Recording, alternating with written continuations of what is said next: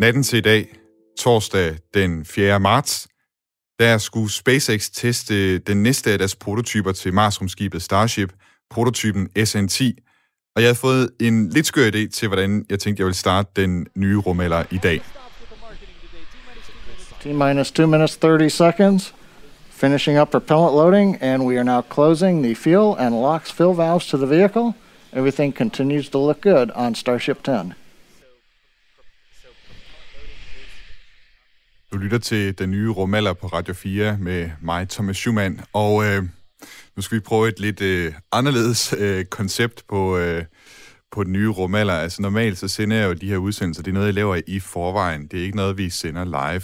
Øh, jeg har det egentlig bedst med at lave de her udsendelser på bånd først, så I kan få noget lækker lyd ud i radioen.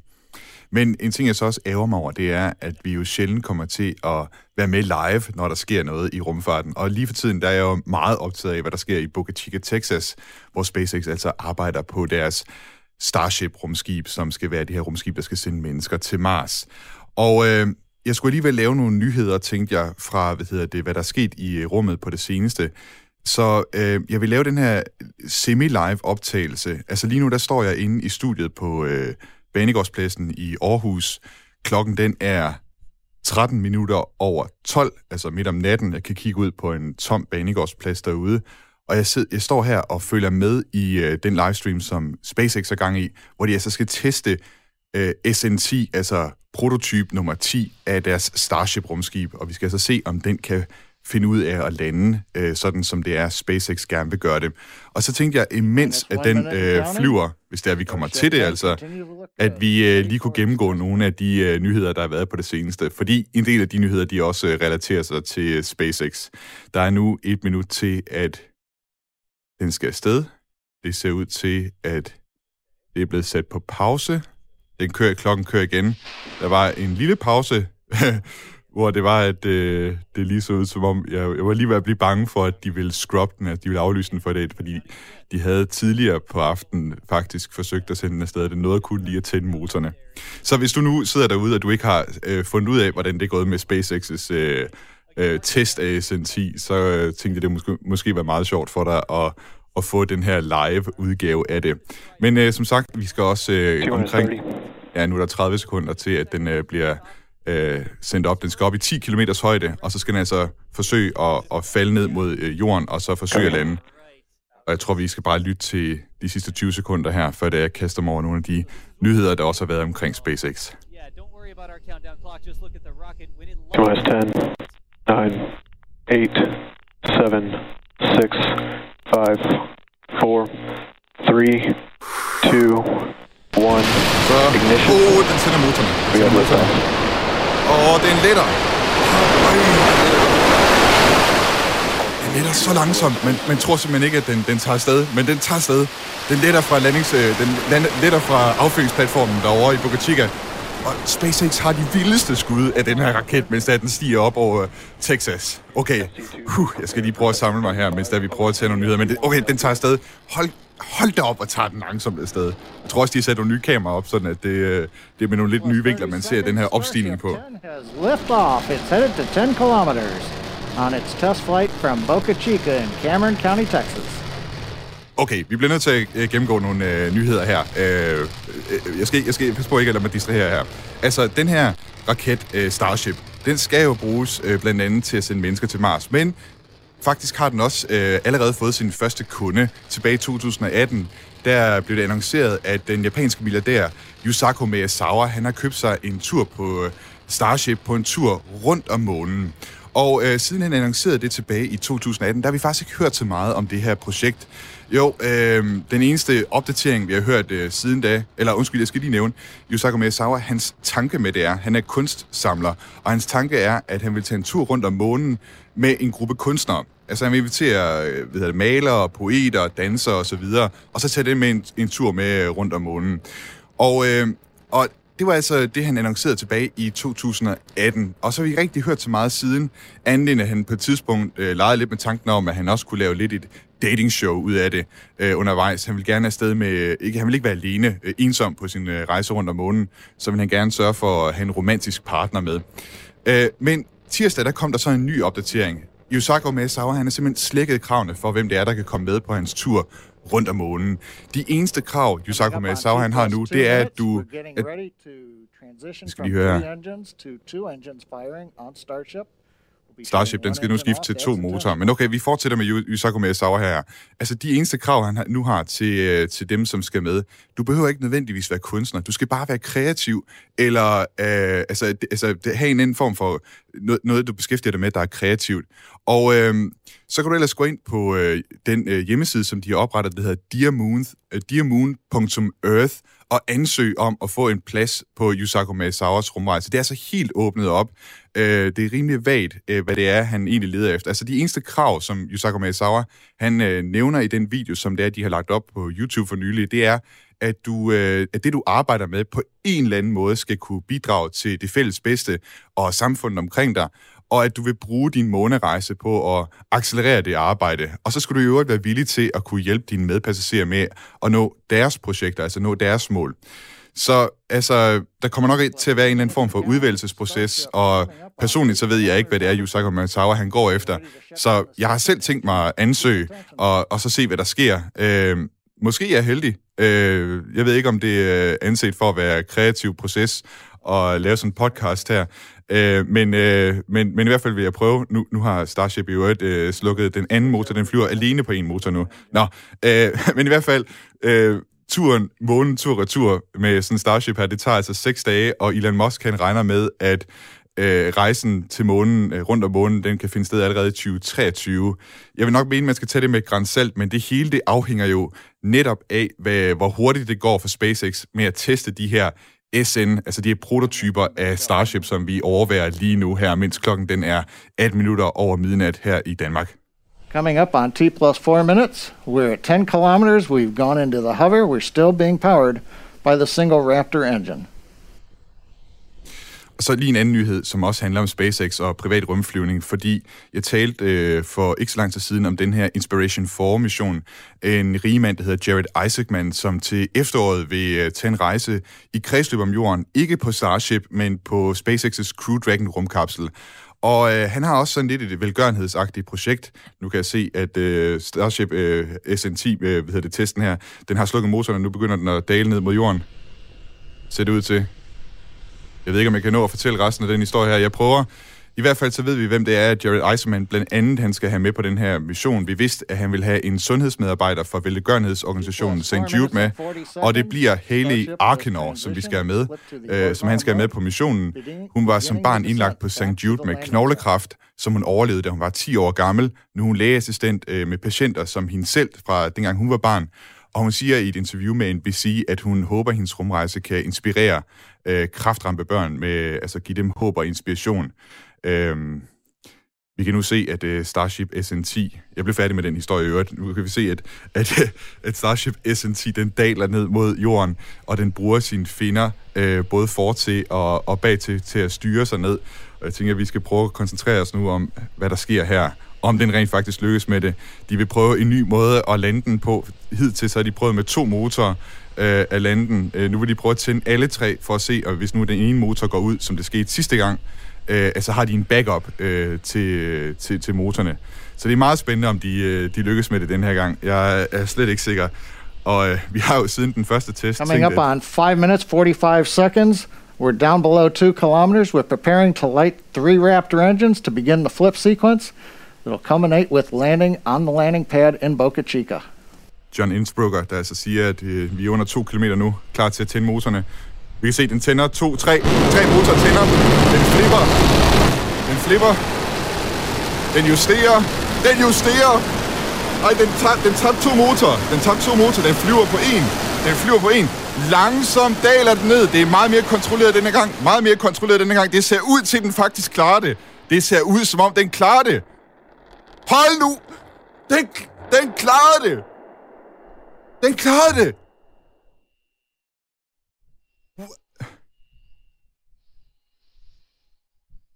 6 minutter og 29 sekunder inde i testen her landede Starship SN10 som den første af sin øh, type med den her nye måde og helt øh, epokegørende måde at, at lave rumflyvning på. Nu skal de se her. røgen den letter sig øh, fra landingsplatformen. Vi kan se, der er, der er noget ild nede ved, øh, nede ved, øh, øh ved motorne, så mm, kan jeg vide, hvor, hvor, hvor, hvor succesfuld en landing det egentlig har været. Okay, spændende. Øh, og den står måske også lidt skævt, men den står op. Altså, vi skal tænke på, SN8 og SN10 sprang begge to i luften. Og her der klarer den det. Altså, igen, jeg kan ikke understrege det nok. Starship. Eh, Third time's a charm, as the saying goes. We've had a successful soft touchdown on the landing pad. That's capping a beautiful test flight of Starship 10. As a reminder, the oh, key point of today's test flight was to gather the data on controlling the vehicle while re entering, and we were successful in doing so. We had a nominal ascent. We had the maneuver to place Starship horizontal when we reached 10 kilometers, right on time. And then during the subsonic entry, it appears we had good control of the vehicle using the front and aft flaps. And as we approached the landing pad, we successfully lit the three Raptor engines to perform that flip maneuver. And then we shut down two of them and landed on the single engine as planned. A beautiful soft landing of Starship on the landing pad at Boca Chica. Also, a congratulations to the Starship team in Texas They've steadily increased the test launch cadence over the course of the program and have delivered some of the most exciting test flights many of us have seen in a long time.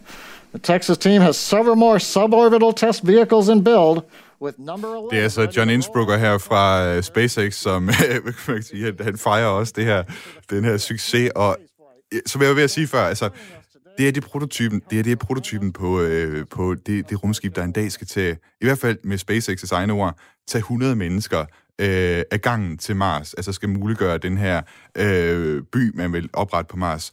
Og, og, og grund til, altså for mig at se, den her landing er historisk. Øhm, altså det, det, det er en historisk milepæl i rumfarten, fordi det er en helt ny måde at lande en raket på. Der er aldrig nogen, der har gjort det, som SpaceX de gjorde her til aften, og som, som jeg lige har overvejet her. Øh, og det er altså den måde, at øh, SpaceX øh, i fremtiden regner med at skulle lande deres, øh, deres raketter her på Mars, og for så vidt også øh, lande dem øh, på jorden igen.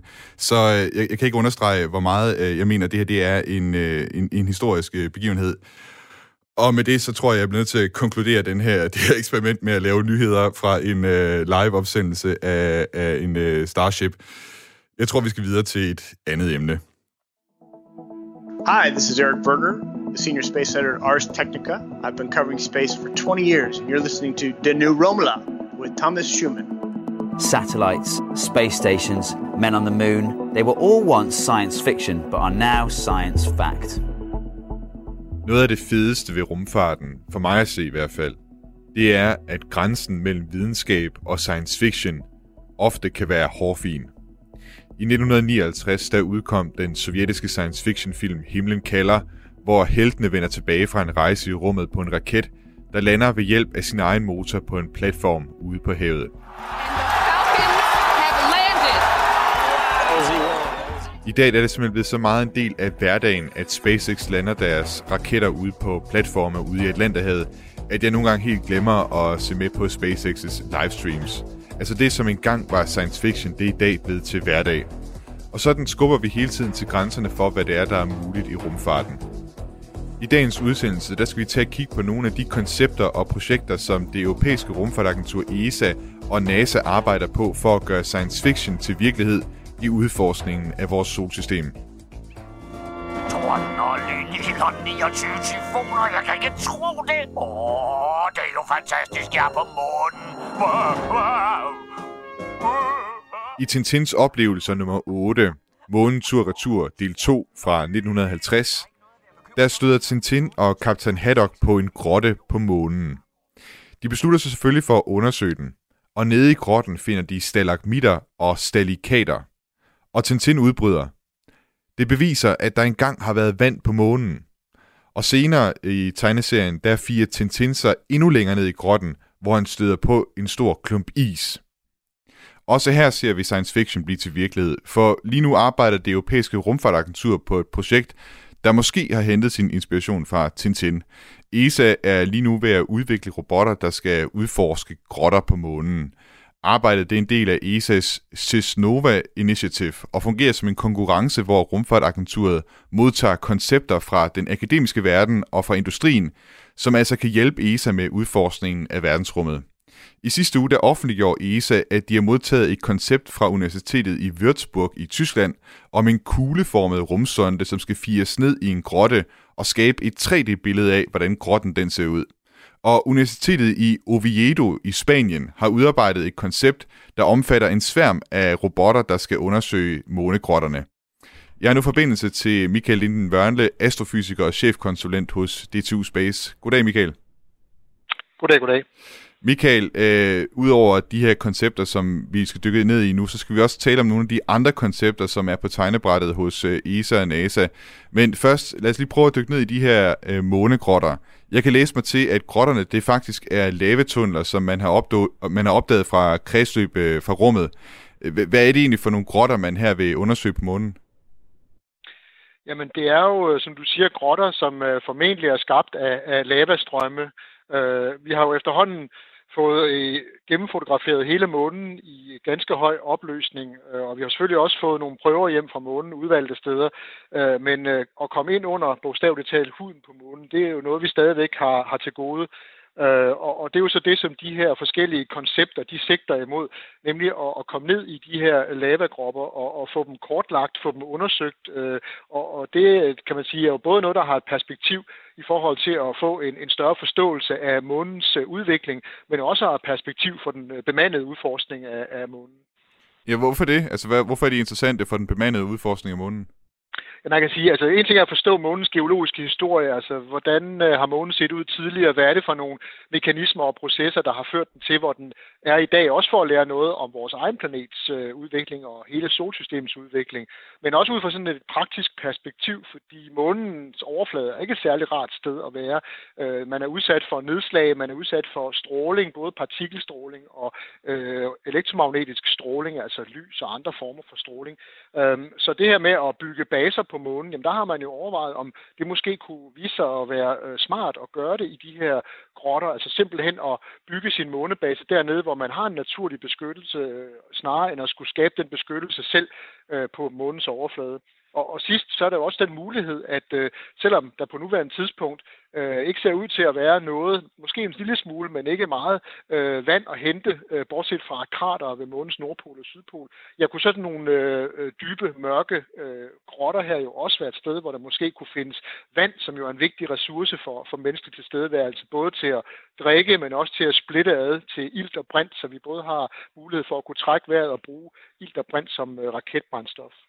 Så man kunne simpelthen øh, forestille sig, jeg har også hørt, at de her øh, lavetunneler og sådan noget, øh, og, og grotter, de findes også på Mars, så man kunne forestille sig, at når vi engang sender mennesker til både Mars og månen, så starter vi ligesom ud, ligesom vi gjorde her på jorden, med at bo i, i huler og grotter. Ja, det kan du godt sige, og det er jo simpelthen for at udnytte den naturlige beskyttelse, som sådan nogle grotter kan yde. Man skal selvfølgelig være sikre på, at de så også er stabile, så man ikke lige pludselig får øh, grotten væltende ned om, om ørerne på, på de strukturer, man så bygger op. Øh, og hvis der så ovenikøbet er adgang til ressourcer, som man ellers skulle rejse langt efter, så, så er det jo klart, så vil det være et, et rigtig godt sted at starte. Men det kræver så selvfølgelig den her robotudforskning først, inden øh, man begynder overhovedet at gøre sig de her overvejelser. Altså vil de her grotter overhovedet være egnet til, til, til, til de her formål? Ja, hvad, hvad tænker du om sådan nogle koncepter, som øh, NASA her, eller undskyld, ESA her er i gang med at kigge på? Virker det realistisk, at man kan bruge øh, robotter til at lave den her, den her indledende undersøgelse af de her grotter? Ja, man kan sige i hvert fald det koncept, som øh, Universitetet i Würzburg de er kommet med, det det kalder Daedalus, øh, det er jo sådan set bare en laserscanner, eller bare siger jeg, men altså hvor man simpelthen firer sådan en kugle ned, øh, som så med en laserscanner simpelthen kan lave en 3D-model af selve grotten. Så det er jo sådan et godt sted at starte, kan man sige, hvorimod øh, det koncept, som Universitetet i øh, Oviedo har kigget på, det er sådan lidt mere ambitiøst, hvor man ved hjælp af en kran, der firer man simpelthen en masse øh, små robotter eller droner ned i sådan en grotte, der kan køre rundt, øh, og de kan så både få energi via en, øh, kan man sige, en form for øh, trådløs energiudsendelse fra den her mast, øh, og også sende data tilbage. Øh, og, og det er jo, kan man sige, også noget, vi ser her på jorden, hvordan vi anvender øh, droner, både nogen, der kan køre, flyve og sejle, øh, til at udforske steder, der som udgangspunkt måske er, er for farlige for mennesker at bevæge sig hen. Når man så først ligesom har været der, så kan det jo være noget, man på sigt også vil, vil have, mod til at sende astronauter ned og, og undersøge nærmere. Jeg kommer helt til at tænke på øh, den her film øh, Prometheus, den her science fiction film, hvor de også udforsker nogle grotter med sådan nogle kugler, der så kan flyve rundt af sig selv. Det går ikke ud fra, at den her den kan, men det kommer jeg, kommer jeg bare til at tænke på. Øh, altså, så så du mener, det, det, det virker realistisk, at man kunne måske gøre noget af det her, og, og man behøver ikke at sende, sende astronauter med derop, man behøver ikke have en astronaut med, der, der, der opererer de her ting? Nej, som udgangspunkt tænker jeg, at det her det kan laves fuldstændig så, så, som en robotløsning, hvor man har, kan man sige, i hvert fald hvis man ser på konceptet fra, fra Oviedo, jamen øh, så er det virkelig sådan en moderrobot på overfladen, øh, som så sender minirobotterne eller dronerne ned i selve grotten, men for den sags skyld også for projektet, er det jo ikke noget, der som udgangspunkt behøver, øh, at der er mennesker til stede, hvis ellers øh, robotten den er, er designet på den rigtige måde. Altså det, det er jo så koncepter, som altså mange andre koncepter, som rumfartagentur verden over, de hele tiden arbejder på. Det er som om, de, de er jo hele tiden i gang med at indhente øh, gode idéer til, hvordan man kan, man kan udforske rummet. Og det er noget af det, som jeg synes er ret fedt at, at læse om, øh, når det er, jeg hvad skal man sige, arbejder som, som rumfartskorrespondent. Øh, et af de steder, hvor man virkelig også kan blive inspireret, det er hos NASA's Innovative Advanced Concepts Program. Det bliver også kaldt øh, NIAC, hvor NASA de giver støttemidler til folk, der har øh, innovative, hvis ikke øh, futuristiske idéer til udforskningen af verdensrummet. I øh, sidste torsdag, der udgav NIAC-programmet deres oversigt over de 16 koncepter, der har fået en indledende støtte til at, at altså udforske nogle koncepter, som, som NASA kan bruge. Og der er to, som jeg har udvalgt, som jeg synes var ret fede, og som jeg egentlig bare vil have din øh, reaktion på, øh, Michael. Lad os prøve at starte med det her koncept, som har den mundrette titel Making Soil for Space Habitats by Seeding Asteroids with Fungi, og det kommer altså fra virksomheden Trans Astronautica Corporation. Øh, konceptet, sådan helt kort fortalt, det går ud på, at de kaster sig ud over udfordringen med at lave landbrugsjord i rummet. Altså udfordringen det er, at det støv og klippe, der findes i rummet, det har ikke øh, selvsagt ikke de samme næringsstoffer, som vi har her på jorden, fordi der ikke har været bakterier og svampe og andet, som har kunne mulne støvet og gøre det klar til, altså gøre det rigt på øh, næringsstoffer, sådan som vi har det her på jorden. Trans Astronautica Corporation de foreslår så, at man bruger svampe som østershatte til at nedbryde støvet fra kulstofholdige asteroider, så det ikke længere er giftigt, og så man kan dyrke afgrøder i det. Michael, hvad tænker du om, om sådan et koncept? Er, er det for meget science fiction?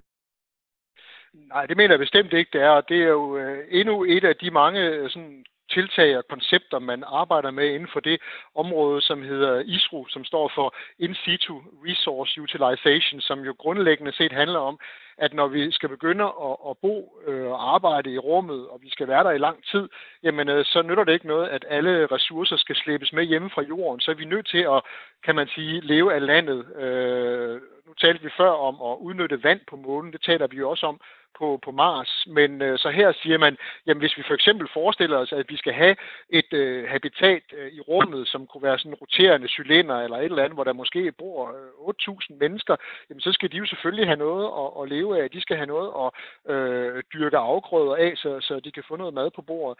Øh, og, og i stedet for at skulle slæbe øh, mange, mange ton muljord med hjemmefra, jamen så er det her idé, det er simpelthen at sige, vi tager øh, asteroider, og der, nogle asteroider, de består jo for en stor del vedkommende af kulstof, øh, og så bruger de her svampe, øh, svampesporer til simpelthen at omdanne den her øh, kulstofholdige asteroide til noget, der så kan bruges som, som øh, næringsrig jord til, til at dyrke planter til de her øh, habitater ude i rummet. Så det, det er sådan set egentlig i tråd med også ting, man har kigget på i forhold til Mars, hvor man også har set på, hvad, hvad skal der egentlig til for, at, øh, at Mars-jorden kunne, kunne bruges øh, til at dyrke planter. Øh, når man så først får planter, så kan man jo selv hjælpe til, fordi så det bioaffald, man, man producerer ved at øh, have øh, planter, jamen det vil også kunne indgå i, i, i sådan en cyklus, kan man sige. Man er nødt til at starte et eller andet sted, og det er også et spørgsmål om at have nok af de ressourcer, der er brug for, for at opretholde øh, livet for større menneskelige tilstedeværelser i rummet.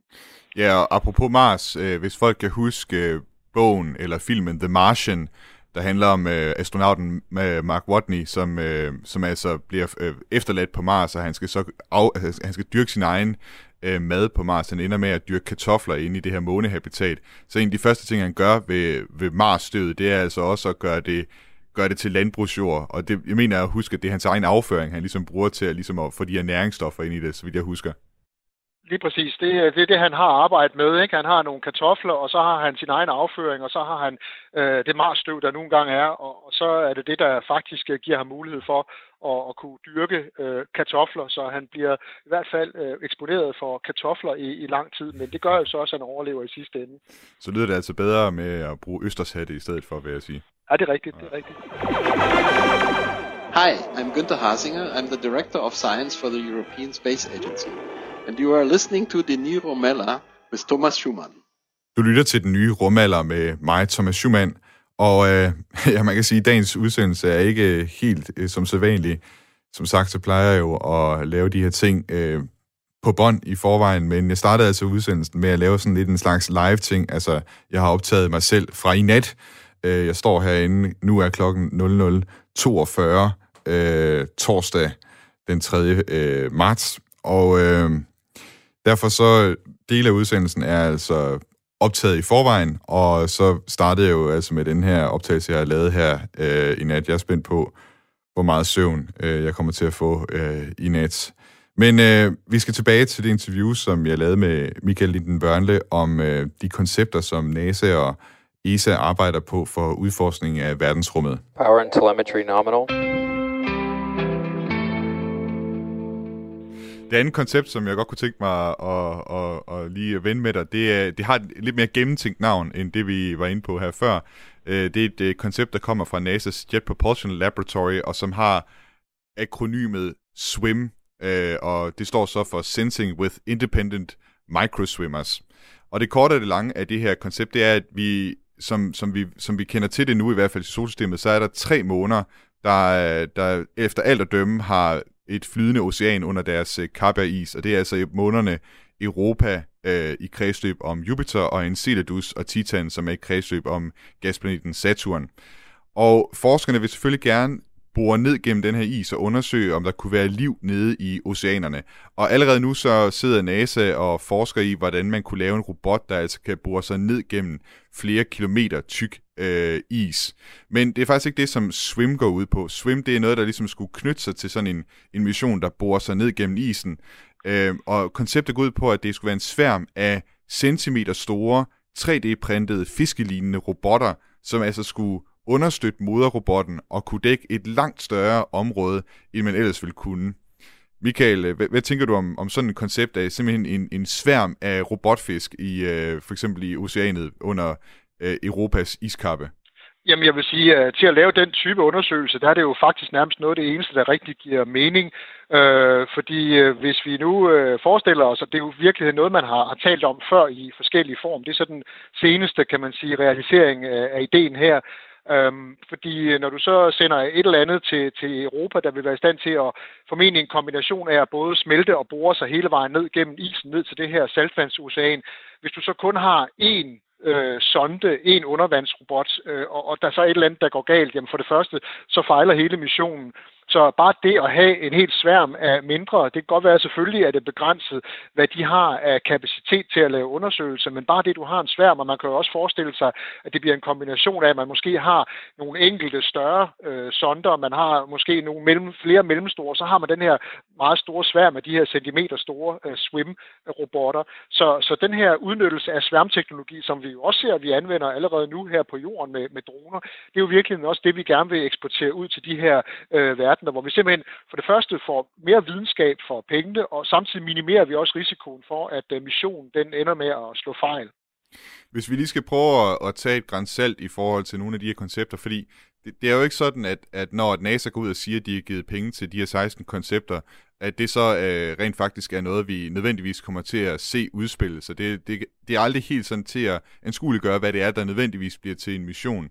Øhm, og jeg har nogle gange oplevet, i hvert fald i, i medierne, at så, så, så falder man måske over sådan et koncept, og man, man, man læser sig til, at det er noget, NASA vil arbejde på, og så bliver det skrevet op til, at det er noget, der kommer til at ske. Noget af det, som jeg, som jeg selv lagde mærke til på et tidspunkt, det var øh, den her meksikanske øh, teoretiker, som havde forsket i, hvordan man kunne rejse hurtigere end, end lyset. Han havde forsket, han hed Alcubierre til efternavn, og, og det var så noget, som NASA også ville undersøge noget mere, og det blev lidt til en historie om, at nu var NASA i gang med at opfinde øh, Warp Drive, og de havde også lavet et billede og sådan noget af et, et rumskib, hvordan det kunne se ud. Jeg tænkte på, øh, Michael, for, for dem, der sidder derude, som måske har svært ved at, at helt at sortere i, hvad skal man sige, hvad det er, der er er realistisk, der kommer til at ske, øh, og hvad, hvad det er, der bare er, hvad skal man sige, tegninger, undersøgelser, øh, altså forskning, øh, teknologiudvikling. Har du en tommelfingerregel for, hvordan man, øh, hvad skal man sige, skal kunne navigere sig igennem det? Øh, altså, man kan sige, fidusen er jo i virkeligheden, hvis vi vidste på forhånd, hvad det var for nogle koncepter, der kunne realiseres, så behøvede man jo ikke at øh, køre den her, øh, de her forskellige konkurrencer og, og åbne udbud, som, som øh, NIAC de gør. Øh, så kunne man egentlig bare gå i gang med at realisere projektet. Så behøvede man ikke de her mellemliggende stadier, hvor man egentlig prøver at sige, jamen øh, det her, øh, den her idé skal den modnes, men alle idéer starter jo netop med en tanke øh, og, og sige, kunne man ikke gøre det på den her måde? Øh, og så skal man jo så lave nogle forskellige trin, hvor man arbejder sig længere og længere op på det, der hedder TRL-skalaen, som står for Technical Readiness Level. Altså, hvor langt er du nået? Når du når op til det, der hedder TRL9, så har du sådan set en færdig øh, ting, som du også i princippet kunne ud og sælge i, i butikken, hvis det var.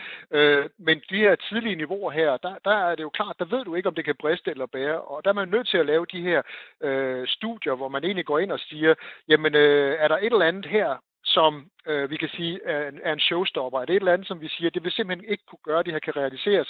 Øh, er der et eller andet teknologisk, noget materialefysik eller nogle andre ting, der gør, at det kommer ikke til at ske? Øh, øh, fordi hvis der ikke er nogen principielle forhindringer, hvis ikke at man, man er ude på at udfordre naturlovene som udgangspunkt, det kan man sige, det er man jo lidt, når vi taler om at, at rejse hurtigere end lyset. Øh, men, men så kan man gå ind og sige, hvad er så tidsperspektivet i det? Fordi øh, så kan det sige, at det kan godt være, at vi i dag ikke kan bygge X-teknologi eller Y-materiale, som vi kan bruge til at realisere det her koncept. Men, men det kan vi godt med en vis realisme i stemmen og i hovedet sige, det kan vi måske om 10 år eller om 20 år. Og så kan vi jo godt arbejde videre med konceptet, fordi så ved vi, at konceptet på et eller andet tidspunkt vil være realiserbart. En ting, man jo også har talt om i mange, mange år efterhånden, det er jo den her rumelevator, hvor man i stedet for at sende raketter op med, med last fra jorden, så kan man ved hjælp af en elevator, der kører langt et, et meget, meget langt kabel op til den geostationære bane, transportere det. Men der går man egentlig stadigvæk også og venter på, fordi konceptet er jo sige, velbeskrevet, venter på en teknologi, der gør, at altså, man kan lave et kabel, som ikke bare skal være 36.000 km for at nå op til det geostationære bane, men noget længere, fordi der også skal være en modvægt længere op. Så, så, så det der med også at være med til at få koncepterne til at vise, anvendelsen af den teknologi, som man så udvikler, at det også kan være med til at, at motivere til at uh, lave noget materialeforskning og lave nogle øh, forskellige studier, som så læner sig op og siger, hov, det kunne være super fedt, hvis så det her kunne blive realiseret. Og så den sidste ting, det er jo selvfølgelig, at når den slags udvikling sker, så er det jo sjældent noget, der alene kommer uh, rumforskning og uh, rumteknologien til gode, men så er det jo også noget, der typisk vil være øh, bredere anvendeligt og generelt give en teknologiudvikling, der kommer os alle sammen til gavn, også selvom vi ikke lige nødvendigvis beskæftiger os med rumrejse rejser til daglig. Lige apropos uh, rumelevatoren, jeg kan huske uh, som barn, uh, allerede dengang læste i illustreret videnskab om, uh, om rumelevator. Altså, det er jo et koncept, der har, der har ligget der i lang tid i rumfartmiljøet, og det er jo noget, der stadig bliver talt om. Det er lidt sjovt. Jeg har jo øvrigt uh, læst mig til, at det skulle være forholdsvis uh, så noget nemmere at bygge en rumelevator på månen end, end på jorden. Der kunne man bruge materialer, som vi allerede kender til i dag, uh, på grund af den lavere ja. tyngdekraft uh, på månen. Uh, Lige præcis. Michael, hvis nu, hvis nu det var dig, der, der sad med NASA's og ESA's øh, midler og kunne bestemme, hvad de skulle bruge til, hvad for nogle slags koncepter vil du så gerne øh, prøve at gøre, gøre til virkelighed, altså hive ud af science fiction-bøgerne øh, og, og gøre til, gøre til virkelighed? Jamen altså, der er jo nogle af tingene, vi egentlig har været inde på, og som jo var koncepterne jo egentlig allerede er demonstreret. Altså det, vi taler om, solsejl eller lasersejl. Øh, der har vi jo lige nu et solsejl, der faktisk øh, flyver i kredsløb om, om jorden. Øh, men som du sagde før, hvis vi gerne vil ud til de nærmeste stjerner, hvis vi er ud af solsystemet, så den eneste metode, der ligger lige for, det er i virkeligheden at accelerere nogle meget små rumsonder op, som er udstyret med et, et sejl og meget tyndt materiale, beskyde dem med en meget, meget kraftig laser, så vi kan få dem accelereret op til en hastighed på, lad os sige, en fjerdedel af, af lysets hastighed, således at øh, rejsen til vores nærmeste nabostjerne, hvor vi jo ved, at der er øh, planeter i kredsløb om, øh, at det kan gøres på en, på en overskuelig tid, sammenlignet med den tid, vi i dag bruger på vores, øh, vores interplanetariske missioner til de fjerneste egne af, af solsystemet. Men, men, men når alt kommer til alt, så det der jo virkeligheden er, det vi alle sammen er ude efter, og nu nævnte det selv før med, med Alcubierre og hans metrik og muligheden for at rejse hurtigere end lyset, så er det jo det område, som, som man kalder for breakthrough propulsion, altså det her med at finde ud af en fundamental ny fremdriftsmåde, som gør, at vi øh, for eksempel kan rejse hurtigere end lyset, eller lysets hastighed i hvert fald ikke er en begrænsning mere. Men der er vi igen inde ved at, at pille ved, ved noget fundamental fysik, Øh, og der er det jo sådan, at verden er sådan indrettet, at bare fordi vi forstår verden på en måde nu, og det ikke kan lade sig gøre med den teknologi, vi har, øh, og det er uanset hvor kraftig en raket man har, og komme op på en hastighed over lyset, men kun på en hastighed, der kommer tættere og tættere på lyset, så er det ikke sikkert, at verden nødvendigvis er sådan indrettet. Vi skal bare blive kloge nok til at forstå det. Så, så jeg vil sige, at begge ender af skala er noget, som er meget konkret, og noget, som man måske godt kan se realiseret inden for en overskuelig tid, men også blive ved med at presse på for det her breakthrough, altså det her, hvor vi får fundamentalt nye muligheder. Der kan man måske argumentere for, at der skal, der skal gennembrud komme et andet sted, og så skal vi nok få de dygtige ingeniører til at bygge rumskibe, så vi kan komme afsted en eller anden dag, så kunne jeg godt tænke mig at gå igennem nogle af de her propulsion-teknologier, som også har været foreslået gennem tiderne. Det, det er meget fascinerende læsning, hvad alle de forslag, der har været for at nå op omkring øh, lysets hastighed. Jeg vil lige nævne øh, min egen favorit i forhold til udforskning af andre planeter. Og øh, det er egentlig, altså science fiction er det måske ikke så meget, for det har egentlig været afprøvet i øh, 1985 med nogle øh, sovjetiske sonder til Venus, men det handler om ballonger, altså at sende ballonger ud til, hvad hedder det, øh, andre planeter for ligesom at udforske op fra atmosfæren. Man svæver ligesom rundt over planeten og kan, kan udforske derfra. Jeg ved ikke, der er noget for mig i hvert fald, der virker sådan forholdsvis science fiction-agtigt over, over at have sådan nogle øh, ballonger, der svæver rundt på andre planeter. Øh, jeg kunne godt tænke mig for eksempel at se sådan en øh, ballon svæve rundt øh, i, øh, i skyerne på Saturns øh, måne Titan, eller måske endda i øh, Saturns og Jupiters atmosfære. Hvad, hvad tænker du om, øh, om, om ballonen som et koncept for planetudforskning? Jo, men jeg ser i virkeligheden ballonen som, som, som en del af dronefamilien. Ikke? Det er så bare en måde at få, få opdrift på. Det er ved hjælp af en, en ballon. Øh, også fordi det kan måske være nemmere at pakke en ballon sammen, som skal sidde i en rumkapsel på vej til den planet, der nu skal besøge, eller måne, hvis det er det, man gerne vil. Øh, men, men det er jo noget, vi øh, kommer til at se meget mere af i udforskningen af solsystemet. Det her med at anvende øh, robotter har vi jo sådan set altid anvendt, øh, men, men at vi også kommer til at se robotter i alle domæner, altså både noget, der, der selvfølgelig kører på overfladen, sådan som for eksempel øh, Mars-robotterne gør lige nu, øh, men også ting, der flyver. Øh, det er jo sådan, at her på NASA's Mars 2020-mission, der har Perseverance jo en lille helikopter, der hedder øh, Ingenuity siddende under maven, og den skal jo for første gang demonstrere, at man kan flyve øh, på en anden planet. Øh, og det baner jo vejen for en udforskning af for eksempel Mars, men også andre steder, hvor vi har både helikopterdroner, vi har fastvingedroner, og vi har også ballonger.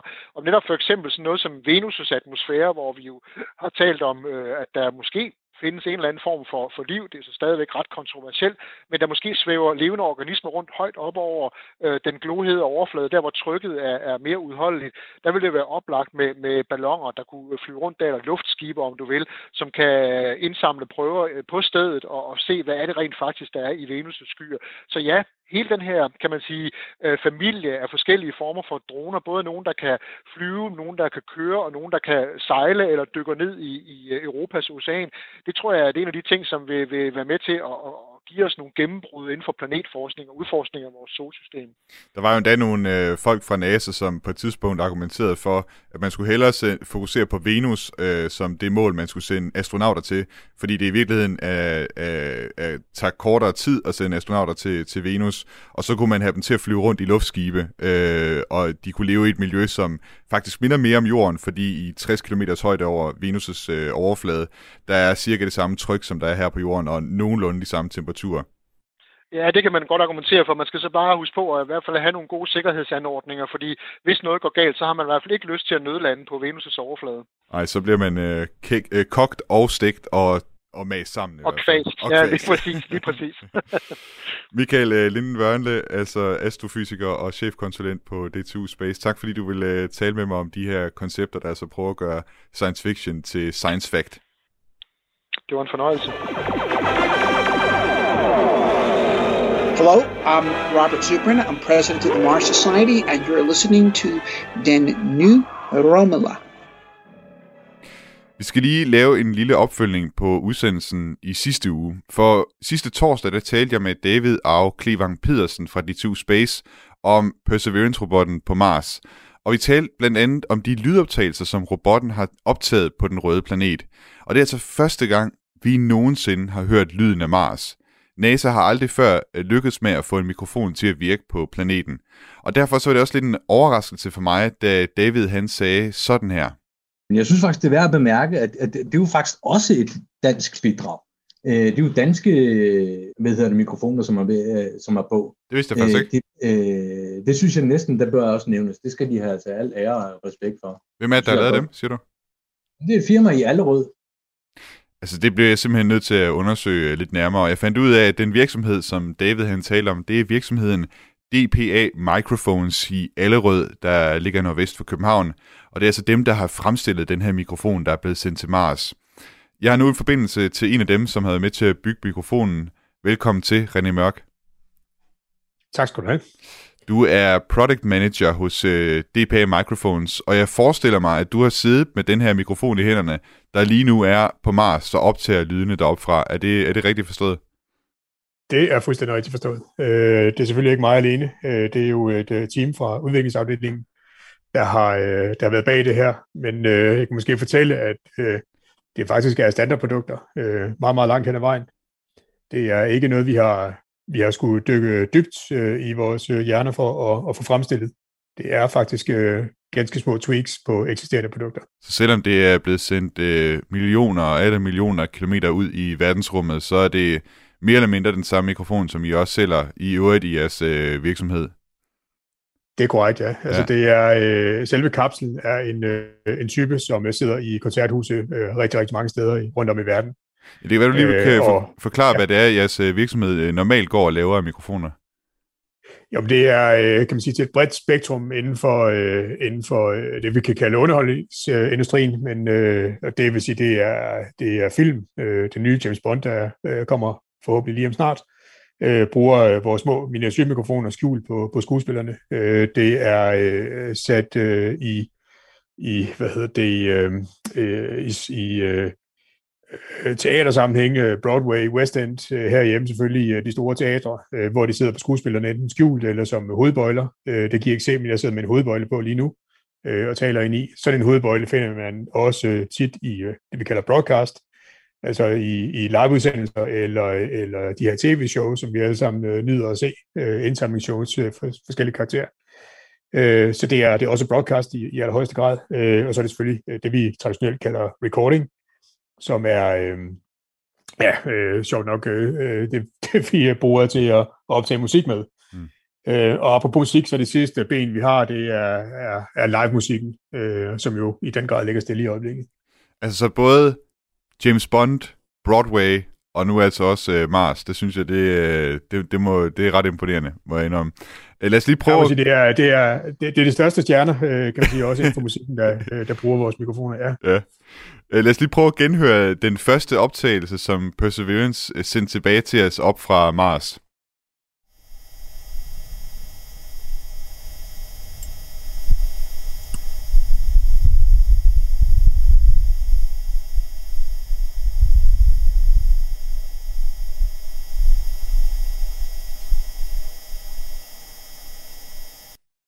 Det er altså den første lyd, som menneskers ører nogensinde har hørt fra Mars, fra planeten Mars. Øh, det synes jeg, det er, det er alligevel et, et, et, altså, det er lidt en stor ting, ikke? Altså, hvordan, hvordan føles det for dig, øh, der har stået med den her mikrofon i, i hænderne og været med til at bygge den her, og, øh, og har været med til ligesom at, at lave den her, den første optagelse nogensinde, der kommer fra, fra Mars?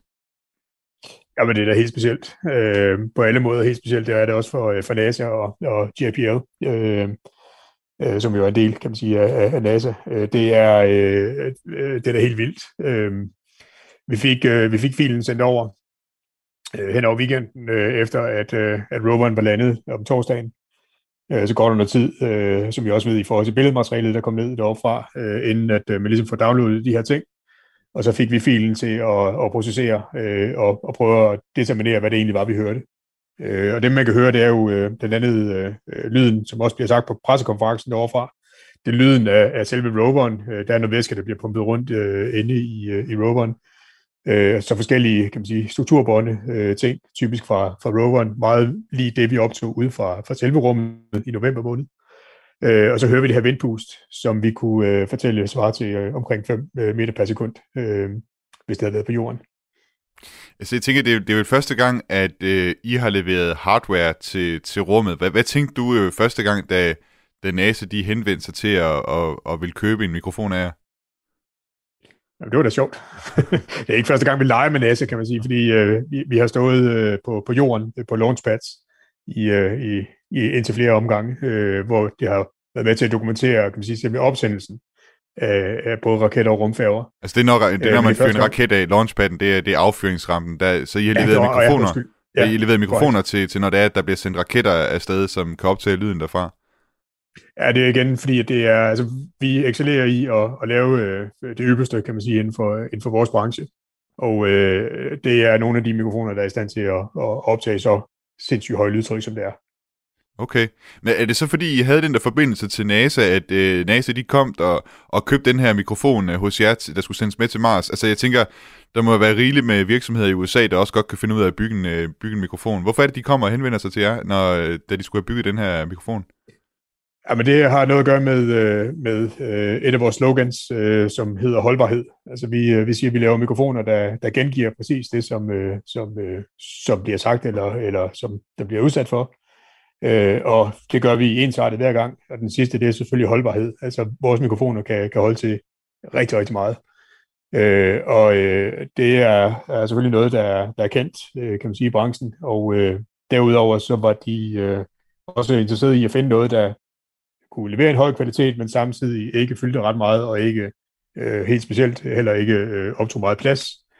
Så det, det består ligesom af tre dele. Det består af en mikrofonkapsel, en, øh, det vi kalder en mikrofon for forstærker, eller et aktivt kabel, øh, og så en, øh, en, en meget avanceret AD-konvertering, øh, øh, som ligger inde i Assembly Roveren, hvor ligger fint beskyttet i, i dejlig varmt, øh, dejlig varm atmosfære. Nu er du selv inde på øh, tidligere, at altså, det her det er egentlig lidt en af jeres øh, hyldevarer, men jeg tænker, altså vi går alle sammen rundt med mikrofoner i vores telefoner og sådan noget, og jeg, jeg kunne godt tænke mig at høre dig, hvor anderledes den her mikrofon den er, som øh, er til Mars, hvor, hvor anderledes den er for de mikrofoner, vi for eksempel går rundt med i vores øh, telefoner. Jamen, så en mikrofon, der sidder i din telefon, der koster ganske få kroner. Øh, de mikrofoner, vi taler om her, de koster øh, flere tusind kroner, eller mange tusind kroner, for, for, bare for selve kapslen. Øh, og det er, øh, det er jo selvfølgelig noget at gøre med, øh, øh, med øh, både den måde, det er opbygget på, men bestemt også den kvalitet, der kan komme ud af, af sådan en type mikrofon. Så det er noget mere avanceret øh, instrumenter, man vil, og det har, det har så noget at gøre med holdbarheden, og så vil også øh, lydkvaliteten i det. Ja, det er højst grad noget med, med lydkvalitet at gøre, øh, i allerhøjeste grad. Hvilke, når, når vi nu kigger fremad på, øh, på Perseverance-missionen, vi har, vi har fået den her første, første lyd derop fra, og så også en redigeret udgave, hvor man mere tydeligt kan høre øh, hvad det, vinden, der blæser hen over mikrofonen.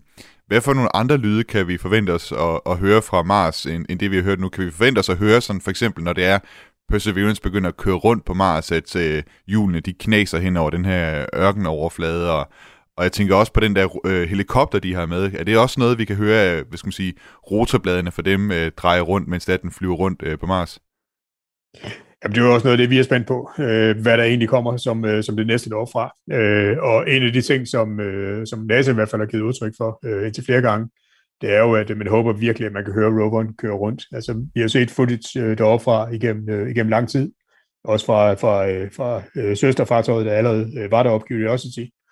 Øh, men vi har jo ikke set, vi har ikke set eller hørt og set tingene sammen. Så det er bestemt noget, de, de håber på. Øh, om helikopteren også øh, kan, kan komme i spil, er det også noget, man, øh, man håber på. Mm. Men øh, der er, vi får se. Det er, det er spændende. Tror du, øh, at I øh, nu kommer til at være øh, fast leverandør for, for NASA, når det de skal sende øh, robotter ud til, til andre planeter i fremtiden også?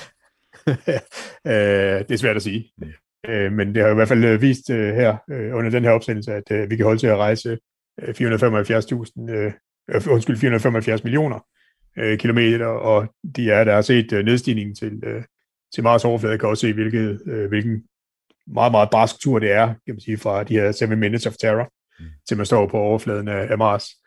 Øh, så det er da en, øh, det er da ikke usandsynligt, at, øh, at det kunne ske at, at ville lege med os igen til en anden mission. René Mørk, product manager hos uh, øh, DPA Microphones, som altså har været med til at, altså som altså har leveret den her mikrofon, der lige nu befinder sig på Mars. Mange tak for, at uh, du vil være med og, og tale med mig. Jeg synes, det er simpelthen så fascinerende, at man, man alle mulige øh, for uventede kanter opdager, at der har været danske bidrag til nogle af de her missioner. Mange tak, fordi du ville snakke med mig. Velbekomme. Mars is the next logical step in our space program. It's the challenge that's been staring us in the face for the past 30 years. Og sådan kom vi altså sikkert frem til afrundingen på dagens udsendelse af den nye rumalder. Jeg optager det her, mens klokken den er to minutter over et om natten, torsdag den 4. marts. Og øh, den der idé, jeg havde i starten af udsendelsen med at ligesom øh, lave en, en, en live-agtig øh, udsendelse, en live-optagelse, at jeg overvejede øh, testen af SN10. Øhm, jeg, var, jeg var egentlig færdig med udsendelsen for et kvarter siden, og så går jeg ind på Twitter og ser, at øh, den der landing, som SN10 lavede, den var nok ikke helt så perfekt alligevel, fordi 10 minutter, eller sådan, deromkring efter, at den øh, var landet, den stod altså lidt skævt på landingsplatformen, der sprang den sgu i luften. Så ja, det, der med, det der med, hvor historisk den her landing, den var, jeg tror, de, jeg tror, de skal lige øh, klare den. De skal lige, de skal lige lande den perfekt, for det øh, at vi kalder det historisk. Så den må jeg trække tilbage, øh, det jeg sagde tidligere i udsendelsen. Jeg skal runde af nu. Øh, jeg skal hjem. Klokken den er, som sagt, to minutter over et, og jeg skal hjem og sove. Du har lyttet til den nye rumalder med mig, Thomas Schumann, og øh, du kan som altid lytte igen til, til programmet på næste torsdag fra 10 til 11. Tidligere udsendelser kan du finde inde på Radio 4's hjemmeside på Spotify eller Apples podcast player. Har du ris, ros, kommentar eller anden feedback, så er du velkommen til at sende ind til den nye rumalder, snablag radio4.dk. Ad Astra alle sammen.